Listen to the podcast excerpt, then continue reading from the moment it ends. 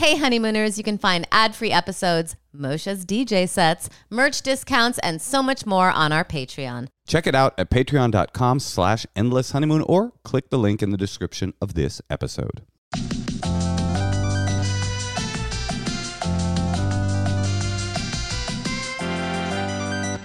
Welcome to the Endless Honeymoon Podcast, uh, wedding edition. Tosh, Oh, you're. it's wedding week, girl.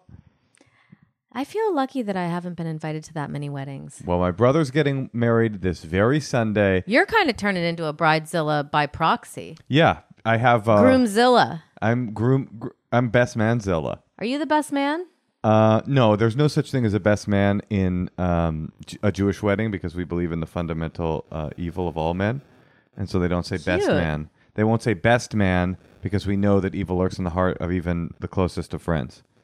Interesting. Something I completely made up on the spot. This is not true. So Oh, but you guys don't have best men. There are no best men. There are no uh, bridesmaids in a Jewish wedding. Here's my take, hot take on the Jewish wedding. Everything, obviously, it's a superior religion with a stranglehold on the ultimate truth in terms of religion and the cos- cosmos and stuff. Obviously, that's true. But b- leaving that aside, the Jewish wedding ceremony has somehow, through an accident of history or tradition, sidestepped. If you follow the Jewish wedding to the T, you will sidestep all of the really cringy parts of the traditional American Western wedding. No bridesmaids, no best man, no speeches, no toasts, no vows. Right? It's all gone. Yeah, and all you have to do is put a napkin on your bride's head and make sure she's not the ug- the ugly daughter of the baker or whatever. That's The right. Second ugliest daughter. Like he thought he married like You liked that the though. least ugly one. Belkin is that what it's called? It's called the Badeken. The Badeken. And yeah, it's a ceremony that I would say is not woke. It's to make sure they're not trying to sneak someone else in instead of the one that they promised you. It's a ritual. I mean, it's a It's, you know when women ritual. were like cattle. I love that time. By the way, Natasha, that's super rude and ignorant of you. They didn't have like cows back then. It was a yaks. So you wouldn't say cattle. Anyway, um, actually, is a a yak? yak. That sounds so useless. Is it no a yak? What a do you do with a yak? The same thing you do with a cow. You finger it, you fuck it, and Oh you bring God. milk from it. Now, Natasha, yeah, the Badeken is a ceremony in Hasidic weddings where, yeah, the bride has like a, a veil over her head, and then the groom's supposed to come in with all of his homies, lift up the veil, and be like, "Yep, that's the hot chick that I was gonna marry." Not uh, she. She didn't get. I didn't get tricked into marrying her ugly sister or something like that. So Right. yeah, it's not. It's not the most progressive uh, of of uh, rituals. Exactly. But you don't have. Co- what do you want more? You want feminism, equality, the march towards uh, civil rights for all, or do you want a wedding that's not very cringy? I'm gonna choose no cringe. It's impossible. Uh, you want to know what the least cringy thing that's gonna happen at this wedding is? Because it is a traditional Jewish wedding in the woods, uh, but there's so it's already low on the cringe factor. But they solidified the absence of cringe by uh, booking somebody very special. That's right. It's my first Oh my god. live DJ gig Do I have to be there that night? in oh at the night of the wedding. You're DJing the night of the wedding? Yeah. What do you? When do you think I was going to do the the after party? That, that would be a start. You thought I was gonna think do that the- would be a good start You for thought I a was new gonna do DJ. The welcome. I'm not a new DJ. I'm a re. I'm a returned DJ. no, I, I realize you've been working on this set for a long time. Oh, it's going to be fire, Still hot don't- flames. I still don't really understand how it what a DJ does. Well, that's fine. I don't It's, understand. you made a mixtape. I don't understand a woman's period. It doesn't mean that they. But don't you made a exist. mixtape, right? No, honey, I didn't make a mixtape. What's the difference? Between a mixtape and what I'm going to do in six days' time, you know the whole way all the songs go. I have arranged a, a fire ass flames ass set. That's how I talk, and um, I wanted to make sure that nothing goes wrong. Usually, when I DJ, it kind of like I pick the the track in the moment, you know, to see what comes next. But this time, I've arranged a really a really good set, and then I'm gonna mix it live. That's what that's what I'm doing. I'm mixing it live. Okay, well, I look forward to it. It No, you sounds like you're going to have a nice captive audience. Well, they're literally going to be captive because they're going to be uh, three hours from civilization in the redwoods of Mendocino. So, yeah, they are going to be a captive audience. But, you know, I'm not too worried about it. I think it's really going to be. Um, people are going to be very impressed. Some of the older uh, uh, members of the bridal uh, party are probably going to be confused, but that's I'm not there for them. I'm there for the young drug Wait, doers. why are they going to be confused? Well, I'm just saying, like the gr- probably the the the you know the mother and father of the bride. Uh, my mom, not so much because she's deaf, but like some of the older guests at the party probably aren't ready for a Afro house delving into a kind of um, you know new dance, uh, almost I would say even dancing toward um, sort of atmospheric trance at certain points. You know, I don't know that they're ready for that. They probably want lay down and boogie and play that funky music till you die. And I'm not going to be offering that. All right. Well, hopefully you're one of several DJs. I am one of se- You know, I'm your husband. Wh- what do you mean, I just hopefully? heard. I've heard what you've I've been. heard what you've been I've heard what you've been practicing. You've been playing piano since we started dating, and if you were playing piano at the and let me just tell you, you play piano like I would say the way you play piano is like if you trained a chimpanzee to tr- to play piano, and if you were playing piano as a part of the ceremony, I would be like, "That's great, honey, I support you." No, I know, but I'm just saying that it's, you know, very specific, the music that you're offering. I wouldn't exactly call it like typical. It's like only Mm-hmm. techno.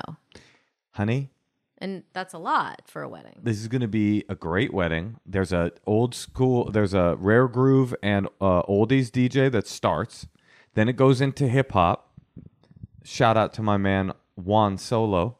That's the hip hop DJ, good friend of mine, old buddy, old pal of mine, Love him. Burning Man campmate extraordinaire. Mm-hmm. Then, after we've gone through the rare groove, we've gone through the soul, the hits from the era of the in laws. Now we've gone through the I like it. 90s hip hop and rump shaking music. Now it's time for us to go into the into the ether, into the velvet zone. All right? That's when the artiste is going to come on and play a set that is going to be remembered in that stretch of the redwoods for a long time to come. All right. Well, I'm going to record it and the I'm going velvet velvet room is that what you said? to into the velvet hour. The velvet. I'll tell you Hour. what, I'm going to record this set. I'm going to give it to our Patreon listeners. And you tell me if Natasha's being incredibly supportive or not. Uh, if she's hating unnecessarily. Uh, you listen to it and you tell me that was fire ass flames or Natasha was right. Yikes. Um, I would love to see a tally of that. I would love to see a tally of it too. I'm just saying, techno music, like the hard stuff that you're playing, Uh huh. you got to be in a mood. Yeah, you know what you sound like? Is somebody encountering punk for the first time, going, This is a little hard. Do you guys have any Bill Haley in the Comets? I like punk rock. I never like techno. So when it's like all techno, I do all think the your time- absolute bias is informing this conversation. okay, fine, Moshe.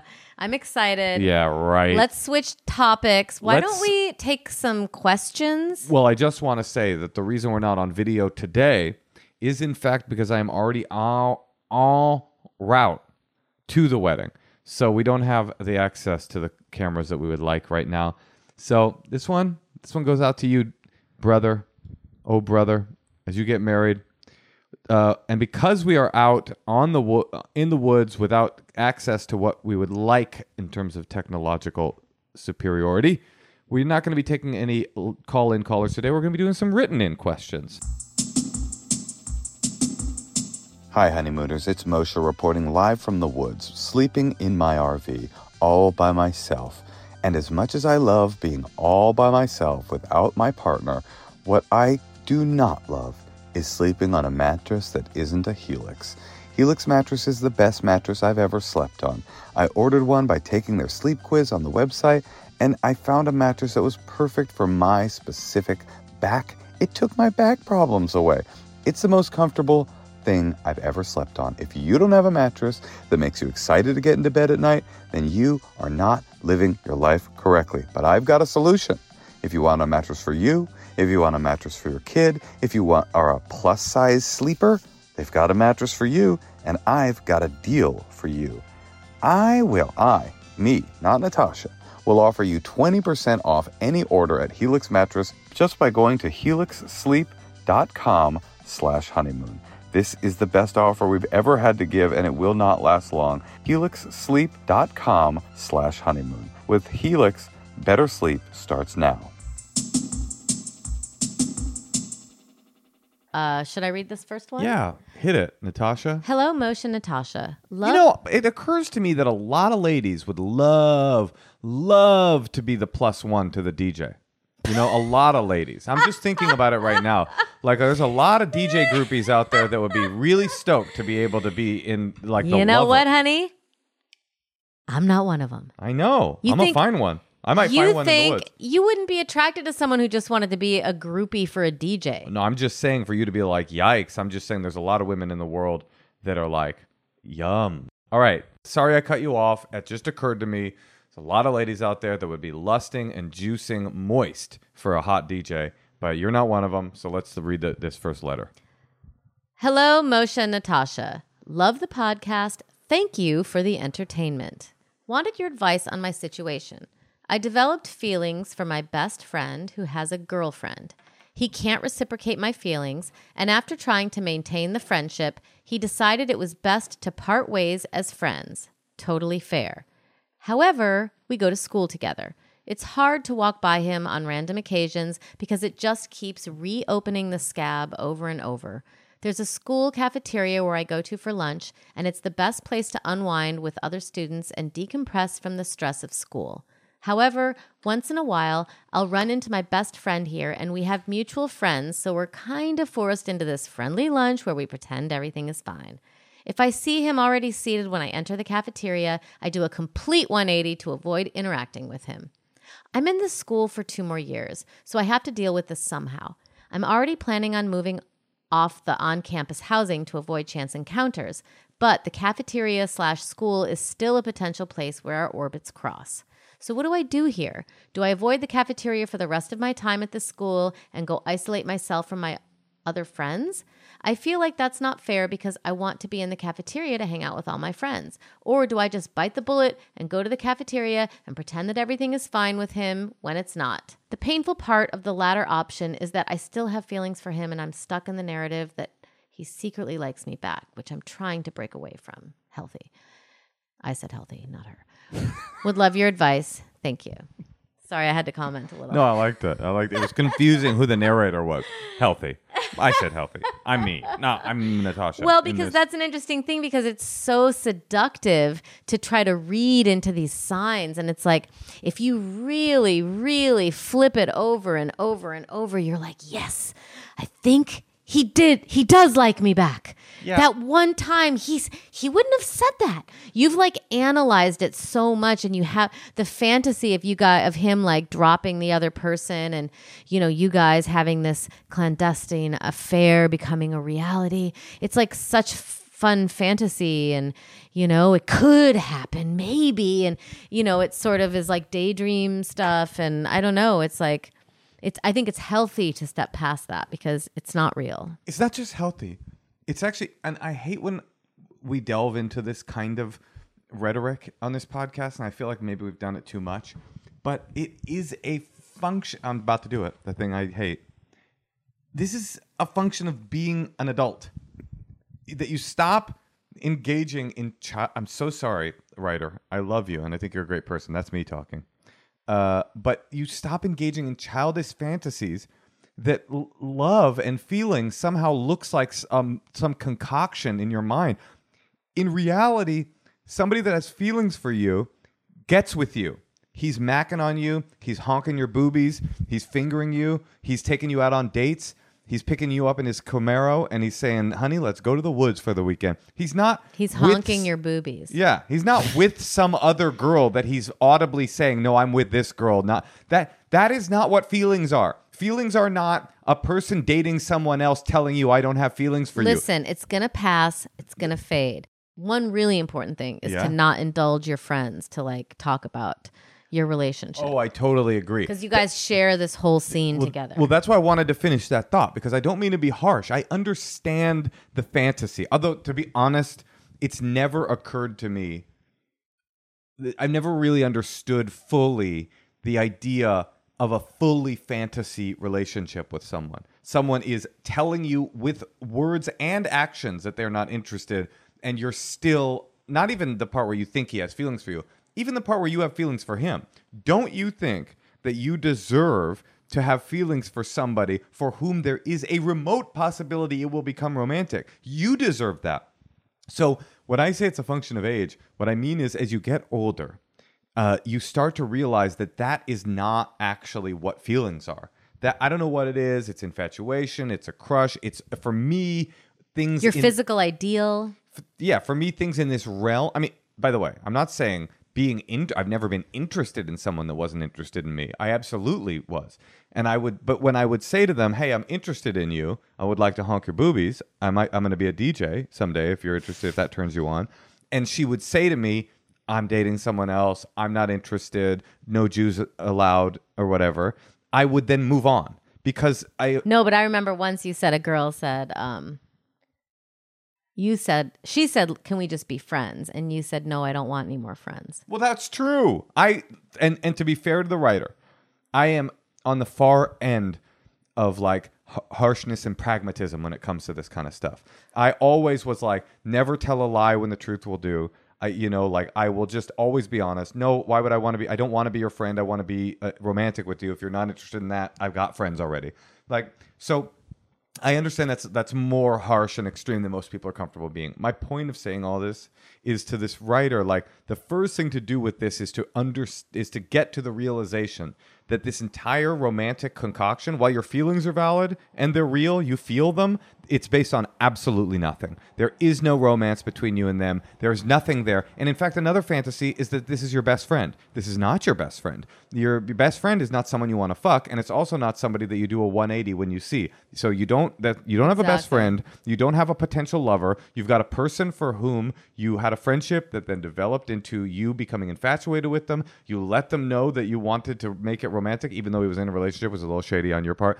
And then he said, I'm not interested. He's a stand up guy. That's good. He's supposed to do that. And now what you're left with is the embarrassing and uncomfortable feelings that you have to see somebody for whom you became infatuated who's not interested in you. And that's the, the thing you have to deal with. This is not a long, like, eat, pray, love type of like epic romance. This is just an awkward situation that you have to get through. And a part of getting through it is not hiding in off-campus housing, is not not going to the cafeteria at your college. Exactly. It's not allowing these false narratives to affect your college experience. It's about walking through it, facing your fear, and be and acting with integrity. Okay. And I would also say this is just be easy on yourself because this is really hard. And because it's hard, you're going to have to attack it from all angles. You're going to have to think of him as like a disgusting person. When you think of when you see him, you have to think of him like shitting his pants with his like brown streak in his underwear. You have to think of like thing, gross Make things green. he does. He Make it a green streak. streak. If it helps.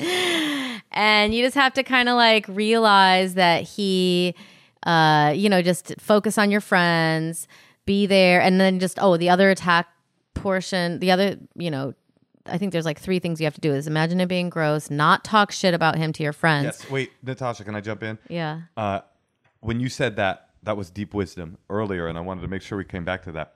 Not talk shit about him to your friends. Not only that, don't talk about how much you like him to your friends. that's what i mean don't engage you know like i really thought you know i wonder she's kind of a bitch she's she like gained weight or i you know just don't try to when you talk about these things, they become you you I've seen this a lot. People talk and talk and talk about their heartbreak and they convince themselves, they fool themselves even into thinking that what they're doing is processing, they're healing by talking about it.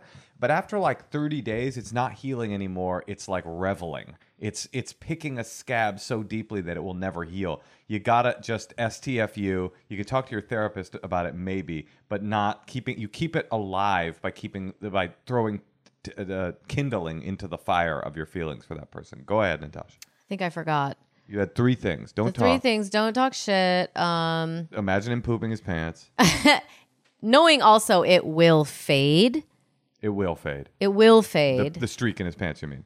yeah Oh, well, here's another suggestion while you're trying to think of the third angle is get busy. Find s- stuff to do.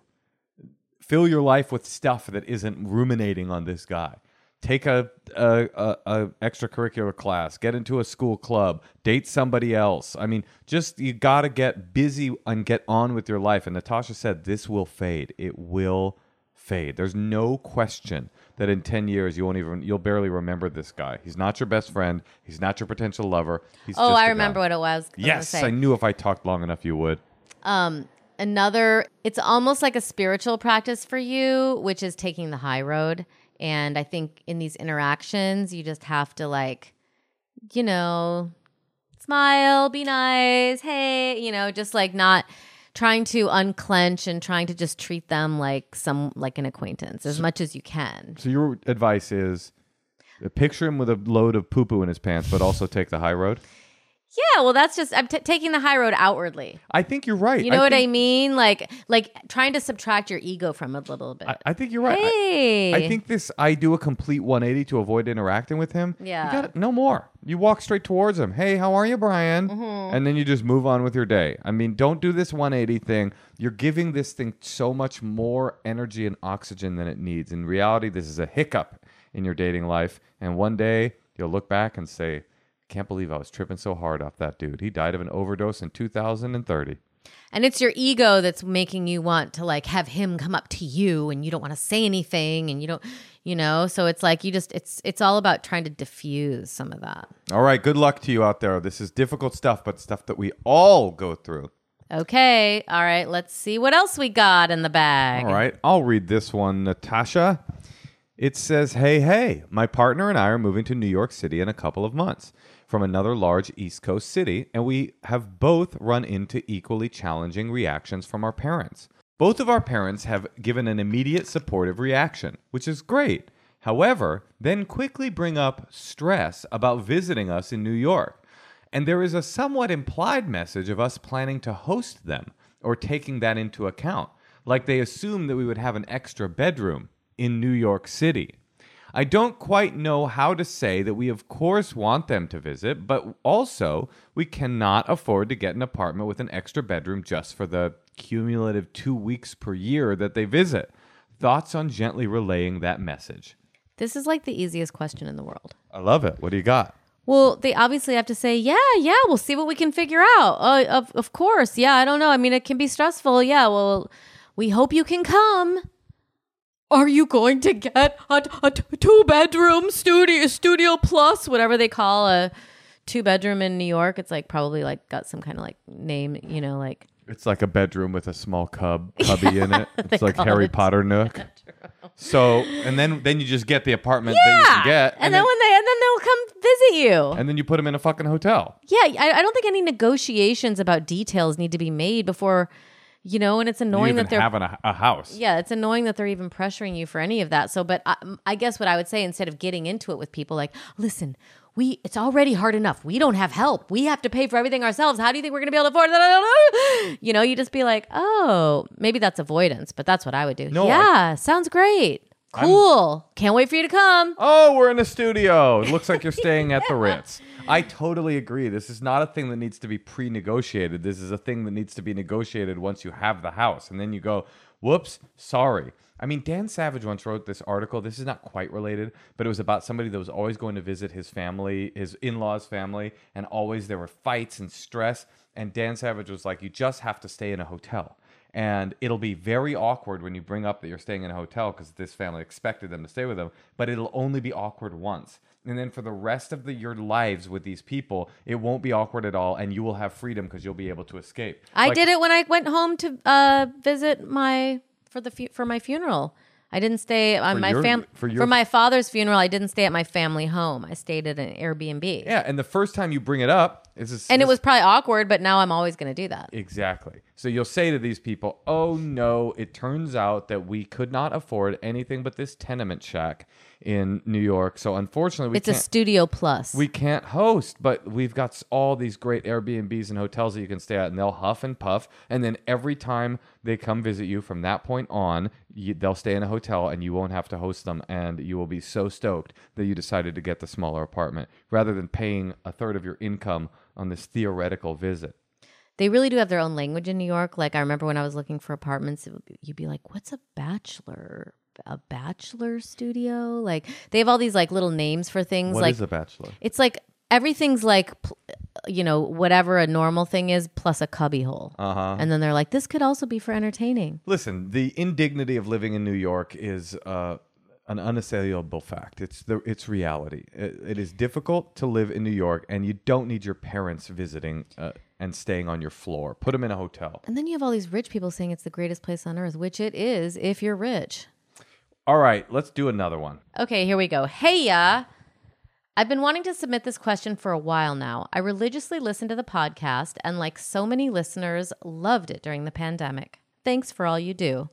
Welcome. My cue.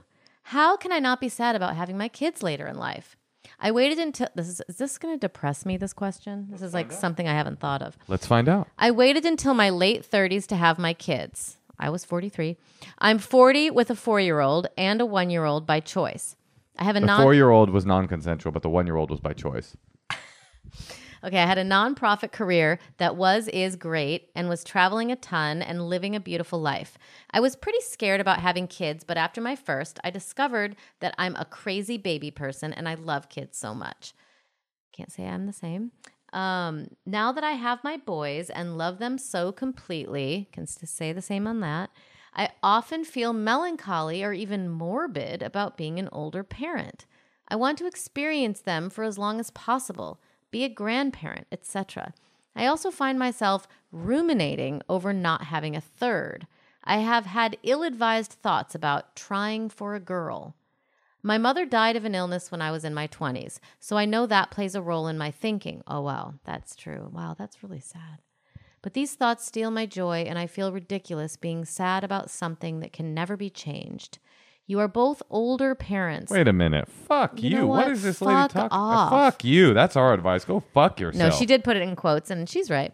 Uh, so maybe you can relate or make me laugh slash feel better. Love you both. I mean, this is an easier question to answer than the um, how to what about my parents staying on my Studio Plus? I'm just kidding. This one's complicated. Listen, I have some thoughts. What do you think? Um, well, I think that here you go first. Well, here's the deal. You've got the this is hard and this is existential. And obviously, I mean the obvious answer that Ram Dass would give you or any like spiritual leader would give you is this is ruminating about this is like wondering why you weren't born taller. You- Don't mourn the living. You just weren't. You didn't have kids earlier. You'll never have had kids earlier. Something So you the- can't control. These thoughts are just like they are just that. They are thoughts. As my old AA sponsor uh, would always say to me, and has said to me actually recently, that's a movie playing in your head, and you can choose to watch it if you want, but I would ignore it. It's just it's just noise. It's nonsense because you don't have a different life. You have the life you, that you have. Maybe if you- she's like in Tennessee where most moms are 23. Because like everyone around me is like a 50 year old toddler mom. So. I mean, the other thing is, if you had had kids earlier, they would have been different kids. The cool boys you love so much, they wouldn't have ever existed because they were waiting to get into those old ass, uh, nearly nearly um, curdled eggs that you had them from. And if you had had the kids in your 20s, it would have been two totally different kids. One of them might have murdered you. You don't know what would have happened. One of them might have cured cancer, but we don't know what would have happened. also, if you're a great mom and you love it, maybe you should try for a girl. You know, they're obviously better than having a boy. But here's the real rub. This is my this was my first thought. Is the fact that your mother died when you were young, as as sad as it is. Um, my dad died when I was really young too. I was 20. As sad as it is, it gives you an exact answer to your problem, which is life is chaos, and you do not ever know when the next step comes. You could have had kids when you were young and died when you were young. You know, like that is a possibility because life is not guaranteed and longevity is not guaranteed. Your mom didn't have longevity, right? And uh, and I know that it's you're saying it's informing your anxiety about not being around your kids till they get older, but it should also, in a way, it could also be in in in, in forming your peace of mind about it because you don't know what tomorrow will bring. So you don't know. You might live to be 120 and your kids will be like, damn, mom, die already. You might die tomorrow. We don't have a promised tomorrow. And so that, as sad and scary as it is, should give you some peace of mind that there was no better life or different life or different possibility for you. There was only what you had. And what you have is two boys that are going to grow up. One of them is going to cure cancer. One of them is probably going to go to prison. That's my prediction for your family. Yeah, and this the whole idea of don't mourn the living. Like you are part of the living, you are alive. Like why are you already like imagining your death? Right. You know, and that you're going to die and you know, just have like a really firm vision of yourself taking care of your children's children and just like see that and like you love kids so much, like imagine that as a reality and really try to believe it and i think that's it's a good fantasy to replace the one of you dying you know from from heart failure When Uh, you're 42. at These are- 46 and a half Well, these are difficult questions because they're existential, and it's di- very easy to say from the other end of a microphone on a podcast, "Hey, don't have that anxiety." Obviously, this is an issue that, but you know, you know, person that wrote this in, you know that this isn't reality. That there is no reality about like envisioning your impending demise and how young your kids will be. You don't know when you're going to go. You don't know when they're going to go. No one knows anything. And so all you can do is embrace the life that you've got now, which sounds pretty dang good. yeah try to you know try to just also go into um gratitude with the kids because you like kids you feel like you're a baby person you're obviously you know loving parts of it so i think it's just really important to i think it's really important to just focus on that That's another thing. Just what you said. This whole setup here. I had a nonprofit career that was great. I was traveling a ton, living a beautiful life. I was scared about having kids. And then you had one, you were like, I love this. If you had had kids earlier, you probably wouldn't have been able to experience that same thing because you had such a rich pre life before your kids came along that you were able to go, yes, you're not uh, automatically ready for kids at the, at the age when you're not ready to have them. You had them when you were ready. And now you're an old ass motherfucker. You're But- you're what I call an older parent. but also still like eight years younger than me so fuck you she's like fuck i you. can't believe how old i am with a four-year-old Fuck you is definitely our takeaway from this whole thing. Fuck you and enjoy your life. all right well listen i need a palate cleanser so let's listen to some secrets Good idea. Hello. My secret is that sometimes when I sit down on the toilet to pee, I will lean forward and smell my underwear because I think my vagina smells so good. I just like the smell of it. And I do it pretty often. And maybe that's not that weird. It probably is a little weird, but maybe it's not. Maybe other girls do it too, and they just like don't talk about it. Bye. Okay, well, you might like pussy. Oh, you think this is a potential? Possibly. And also I think that the more we can like like ourselves in every way, find new ways every day to love yourself, have self-compassion, think your shit smells good. Oh, occupy your space. Yeah, have compassion. Smell your pussy. That's a. that is a bumper It's sticker. that related. we we gotta put that Have on Have compassion for yourself. You know what the opposite is? Being like, oh, fucking, I'm a piece of shit. My pussy stinks. Oh, I used to date this girl who would. Did I ever tell you this? Probably so.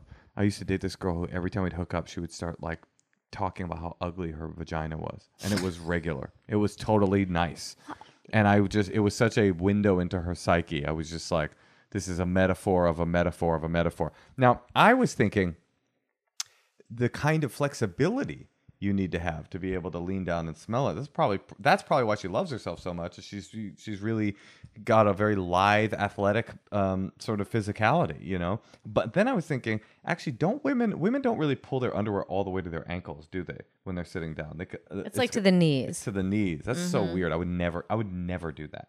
Why? I don't know. It just seems weird to me. just well, you would never knees. sit down to piss. Yeah, but I sit down for other things, other really cool things, other Mm. awesome things. You know what? Sometimes every time I take a shit, I lean in all the way. I flatten my body fully so that my face is fully between my legs, and I stick my head into the toilet to smell my own shit. All right, listen, let's It's take another true. I love secret. myself, and I'm being compassionate towards myself. So I dunk my head into the toilet and I swirl around my own shit. That's how much I love me. Well, listen, I love that level of self love, Moshe. I Mm-hmm. do. All right, listen, uh, let's hear another secret. Here's my juicy, fat, deep secret. I'm a graduate student and I've been using ChatGPT to help me with my papers and tests. And, you know, there's a lot of work that goes into fixing these outputs, but I really don't think my professors have caught on. Um, I'm doing extremely well with about a quarter of the work. Eventually, they're going to catch up to me. But so far, so good. I'm about halfway through, and I think I'm going to continue to use this AI help. I really don't feel like it's a big deal. Although I, I, I know that there are some ethical implications. And so it has helped me pass tests, write discussion posts, but I feel a bit guilty, but also like not really. So that's my secret. Bye. I got. I mean, oh, sorry. he's obviously not alone. Of course not. No, I just had a really disturbing thought. What's that? Well, he's obviously not alone, like you said. We're about to enter into a generation of pe- of professionals who went to graduate school for things that you're supposed to be good at, who used ChatGPT and didn't try as hard as the generation before, because all they're thinking about when they're in school is passing. They're not thinking about how good of a professional they're going to be.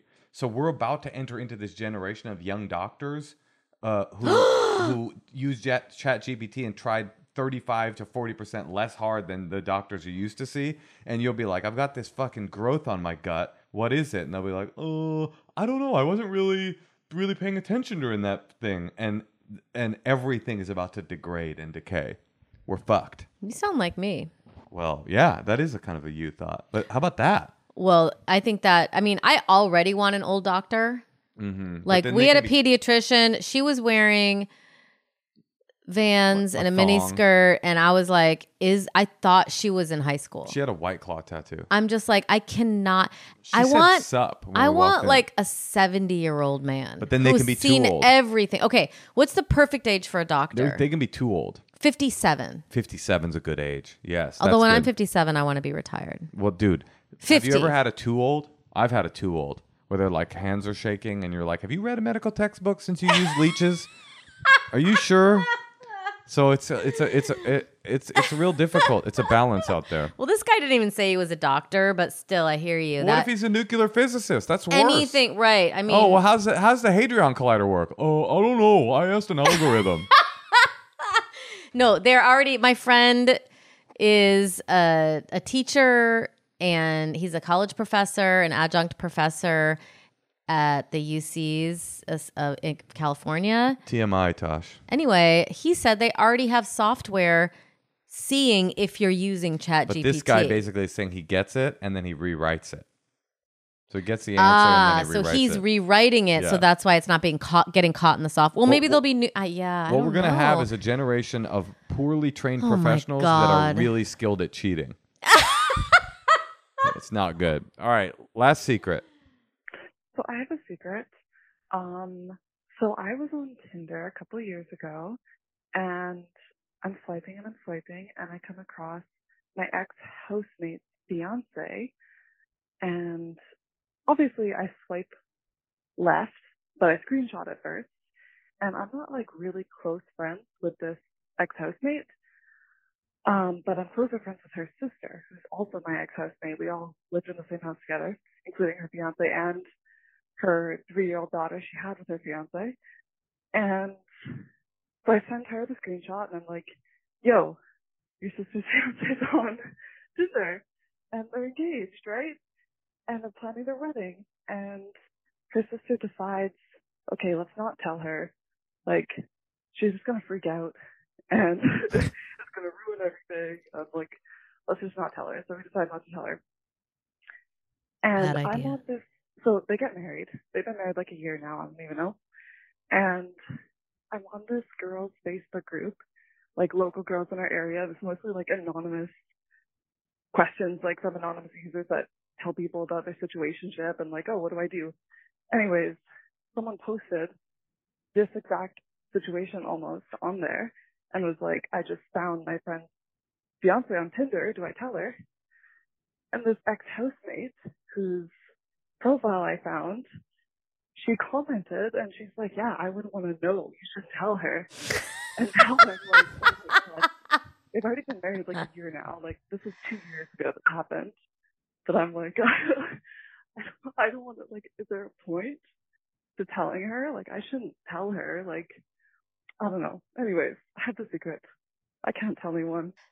But there you go. How close a friend is she? Because that's not. Not that close. Because it definitely seems Ex housemate.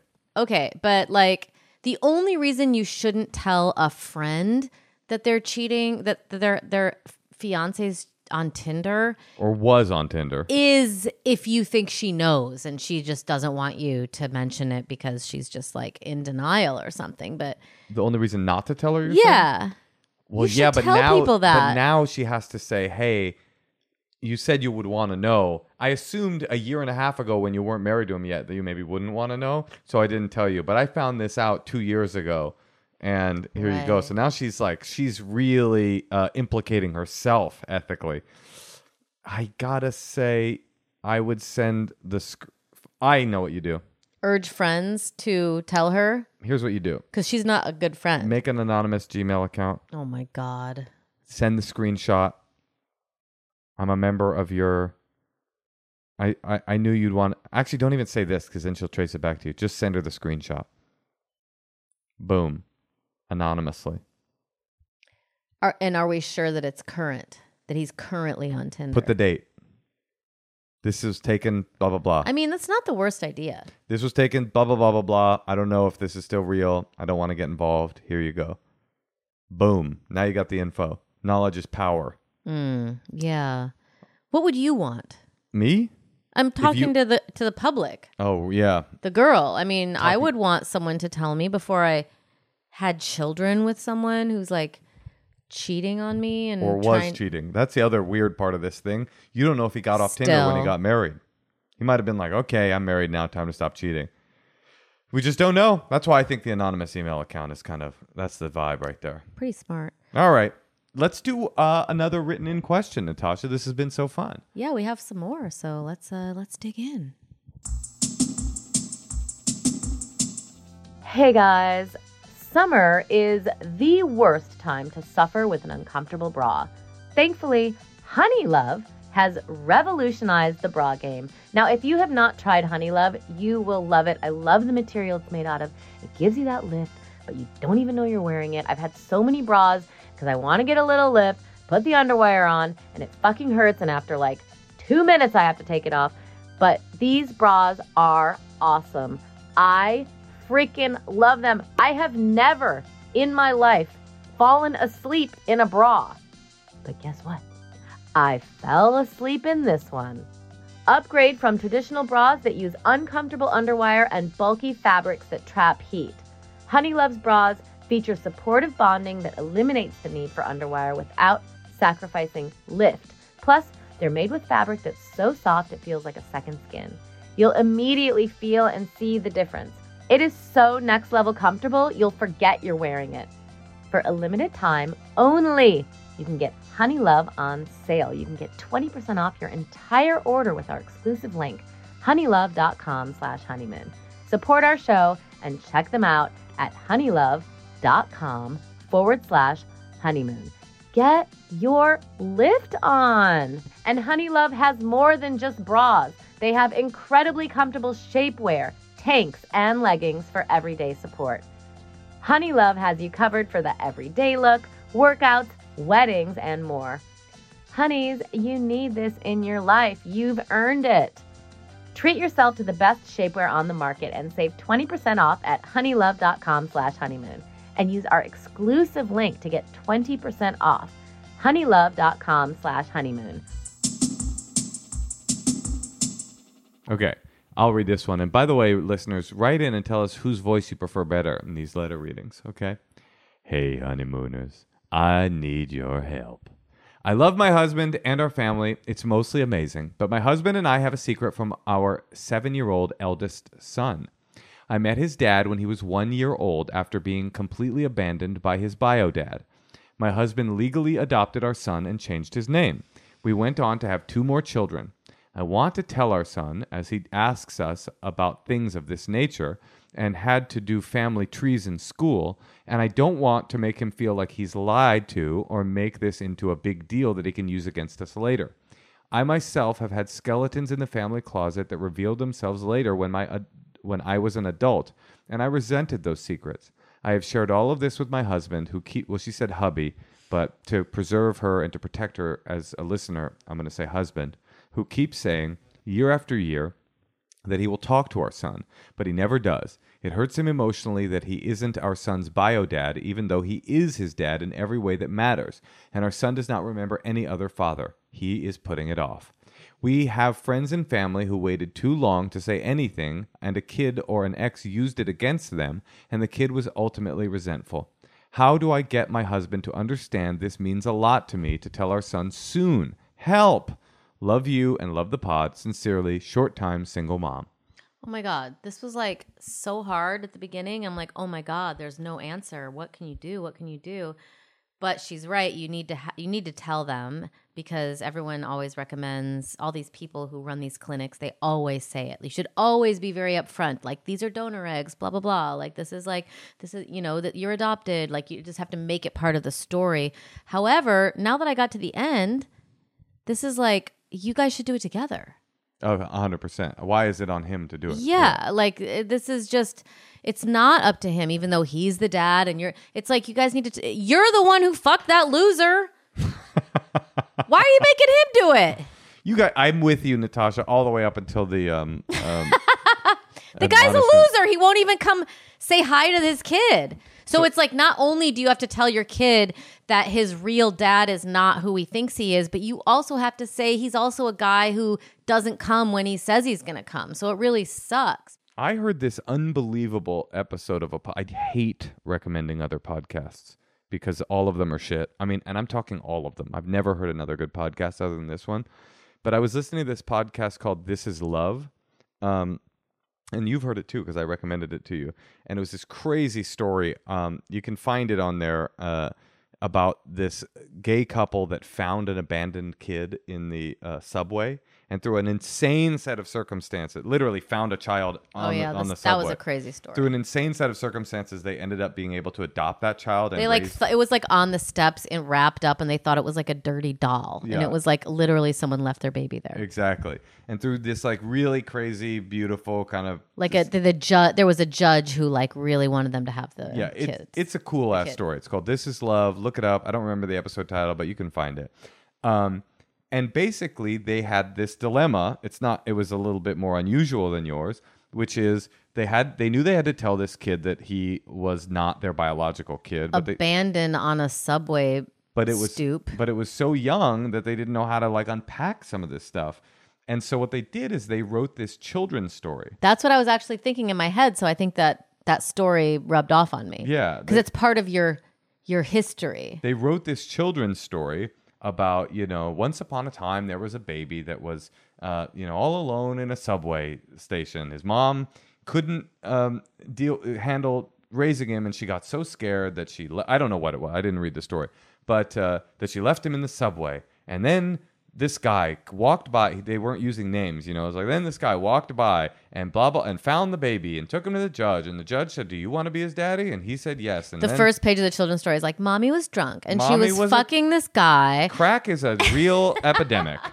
Anyway, he- they kept reading this story, you know. So the dad said yes, and then his husband, you know, uh, uh, said, "I'm going to be a dad too." Blah blah blah. Whatever it was, it was in the book. They kept reading it to this kid every night, every night, with enough sort of hints that the kid started to become like obsessed with hearing it. And then one day, the kid closed the book and said, "Is this story about me?"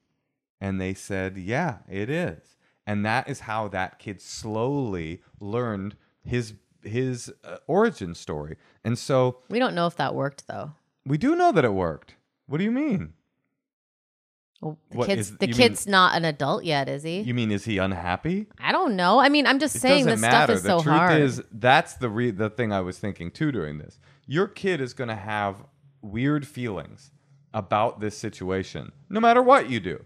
Any kid whose biological dad d- didn't want to raise him, uh, even as he is loved and loves his uh his chosen father, his real father, your current partner, even in the perfect situation, which sounds like you're close to having, which is this awesome guy that you know loves him so much he wishes he was his biological father too. Even in that situation, your kid is going to have weird identity issues. There's no way around that. Adopted kids always have at least a little bit of uh, grappling that they have to do with the fact that they've been adopted. So that is the circumstance that you and your son and your husband are in. You can't sidestep that. You, you're never going to make it perfect. It won't be perfect. Life isn't perfect. But this could be a really nice way to slowly reveal this your son's story to him. You know, once upon a time there was a kid, you know, and he had a, he had a, a dad who wasn't ready to be a dad, and Oh. so he disappeared. You know, don't you don't want to be like it might be tempting to be like once upon a time there was a kid with a full on piece of shit fucking sperm donor of a bastard. No, but I, I also think it's important to talk about, like, you know, our kid has a friend who there's only a mom. You know, it's like a single mom. And then there's another friend who has two moms. And there's another friend who has two dads. And then there's another friend who just has one dad. And it's like, I think sometimes it's good to talk about it with your kid too. Like, there's all different types of families. And, like, eh, you know, maybe it's good to show them or you know maybe there's a, another kid who you know who's adopted or i don't know you know it's like you can kind of you can kind of talk to them about it and also i think kids love to hear their origin story. Like whenever we tell our child something about herself like she all she wants us to repeat it and she wants to hear more of it and it's like you know it's like wanting to take a selfie or something. Like we all kind of innately love ourselves and this whole that's why i like that idea of what we listen to on the podcast like the origin story and making it really special and also emphasizing how much your your husband his his father now you know the person who is his father for all you know purposes is he wanted it. He loved you so much. We were so lucky that it happened this way and this is he was able to to come to, to you were able to come to him as a son through a different way and it's so special and you know so just talk and i i think that it's it would be good for support for you to be there this is not just a conversation he should have with your with your kid And if you're not ready to do all of those suggestions we just made, which I thought were thoughtful and probably good, one another easier way to do do this would be one day, just one afternoon, go, "Hey Timmy," he goes, "Yeah, mom." You go, "You're adopted," and just leave it at that. Never and never answer any questions. Like if he's like, "What do you mean?" Just say, "I told you what I mean. Don't ever ask me about this again." That could be cool too. All right, let's do one more letter read by you and call it a day. Hi, Endless Honeymoon Pod. I wanted to ask your advice on one issue I'm having. I have ghosted a lot of friends over the years because I was depressed and was too scared to let people in. So I pursued new connections where I didn't have to be so vulnerable instead of deepening my existing friendships. You're very aware of it. I'm in a much better place now and I would like to reconnect with them, but I'm worried they might be mad at me and not want to reconnect. I know I can't control their reactions and can only put my best foot forward and accept whatever responses they give, but I was wondering if you could help me draft a text, something to say over the phone that will lighten up the situation. It's been about four to five years for some friends and one year for others, and I really do miss them. Thank you. I, I love Another Period so much. One of the best shows ever. I see that you've gotten a lot of your personality from Lillian, who was the lead in Another Period, played by me. So you just like ghost all your friends? Like, it's it's. It, I mean, it's it's impressive. It's it's it's and it's not just a couple. It seems like some of them you haven't talked to in five groups. years. I've got the four to five group, and then I got the one year group. the one year. I've year. done this a couple times. I mean, this is something I would say is requires honesty. I'm so sorry, Natasha. I know that that is ne- definitely not your go-to strategy. It requires honesty, but not too much honesty, right? Like what you want to say in this text is not, "Hey." I was depressed and scared to let people in, so I pursued new connections where I didn't have to be so. This is like in the definite TMI zone, I think. Yeah, because I think you can reach out, and those who are, I've done something like this before, you know, kind of cut a friend off and then realized maybe I shouldn't have.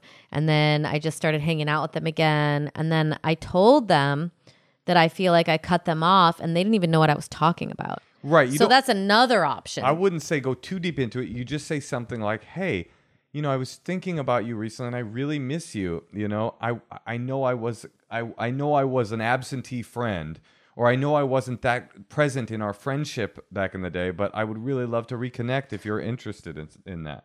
Can can she skip the I know I wasn't a good friend part Just because absentee? nothing happened. Well, I don't know. For some of them, I would. For the one yearers, I would because you don't want to like engage in like. Okay, interesting. So we're talking two texts for the two groups. For the one year, as you say, "Hey, I was just thinking about you. I really miss you. I'd love to reconnect. I'm, uh, I don't know what happened." And then if someone's like doesn't write you back, well, you know, maybe you put a question mark on it in two days, or if I wouldn't. or if they try to engage in a negative way, maybe you don't see them. And then the ones who are like, oh my God, I would love to see you. Hey, yes, let's hang out. When can we? And here's the thing don't be sending out texts to those four to five years or the one years that you don't really want to hang out with That is true. because you don't want to be like flaking again. That is so true. You got to make sure you want them back in your life because if you re-engage and they're like, "Oh my god, it was really painful for me," and then six months later, like, "God, this person sucks," you are remembering why you like got them out of your life. yeah, you got to stay friends with that person for the rest of your life, whether you like them or not. Once you send that text, but I think for four to five years, listen, if I had a good friend and they just ghosted me, uh, because I've had some friends that have done that to me. You're like good friends with all your friends. Well, but I've had some friends that just ghost. I felt ghosted by, and if they called me, yeah, if they called me, were like, "Hey, I yeah, you know, honestly, even though it's a little bit hurtful, if they did call me and were like, I mean, at this point, I'm too busy. But if they had called me a few years later and been like, "Hey, I miss you. I re- really would like to reconnect," I probably would have gone out to coffee with them. I without, and I would not been like, "Don't you think you want to address the fact that you stopped calling me when you started dating that guy?" You know, like that. So I think mm-hmm. I would respond well to that. Maybe you're right. Maybe t- maybe, maybe Start with the ones you really missed. Start with the ones you really miss. Say, hey, I've been thinking about you a lot. This is the word. Hey, I've been thinking about you a lot. I really miss you, and I'd love to reconnect with you if you have time for that. Implied in there is that you kind of know you fucked up, but it's not being overly dramatic. And then if they don't write you back, I don't think the question mark. I think you've got your answer. Your answer is, hey, you hurt me. I'm not down. Now, on a different note, if what you want to do is apologize for being a lousy friend, then you got to be more honest and forthright and mm-hmm. say, you know, here's what was going on with me. But it's possible that they'll write you and say, what the hell happened? And then, then you can say, you you said it very eloquently. I was depressed and too scared to let people in, so I pursued new connections where I didn't have to be vulnerable instead of deepening the, my existing friendships. Don't start with that. Yeah, but don't start with that. That's our advice. So here's the text. Hey, blank. Um, I've been thinking about you a lot lately, and I really miss you. I'd love to reconnect if you have time for for that, or if you if you're interested, and leave it at that. You know, and if they don't, if they don't write back, send nudes and see if that gets him. All right. Well, good luck, Lillian Jr. and Lil uh, Lil. Lil Lil. And uh, listen, it's been uh, it's been great It's getting been to hella know you more. This has been hella real. And the next time you hear this voice, it will be post my first live gig. So I'll be a professional. I'll be a. oh my god, you're gonna be so puffed up. Oh yeah, it's gonna okay. be awesome. All right. Well, we gotta go. We'll I talk love to you later. Natasha. I love you. I love you too. Goodbye, everyone.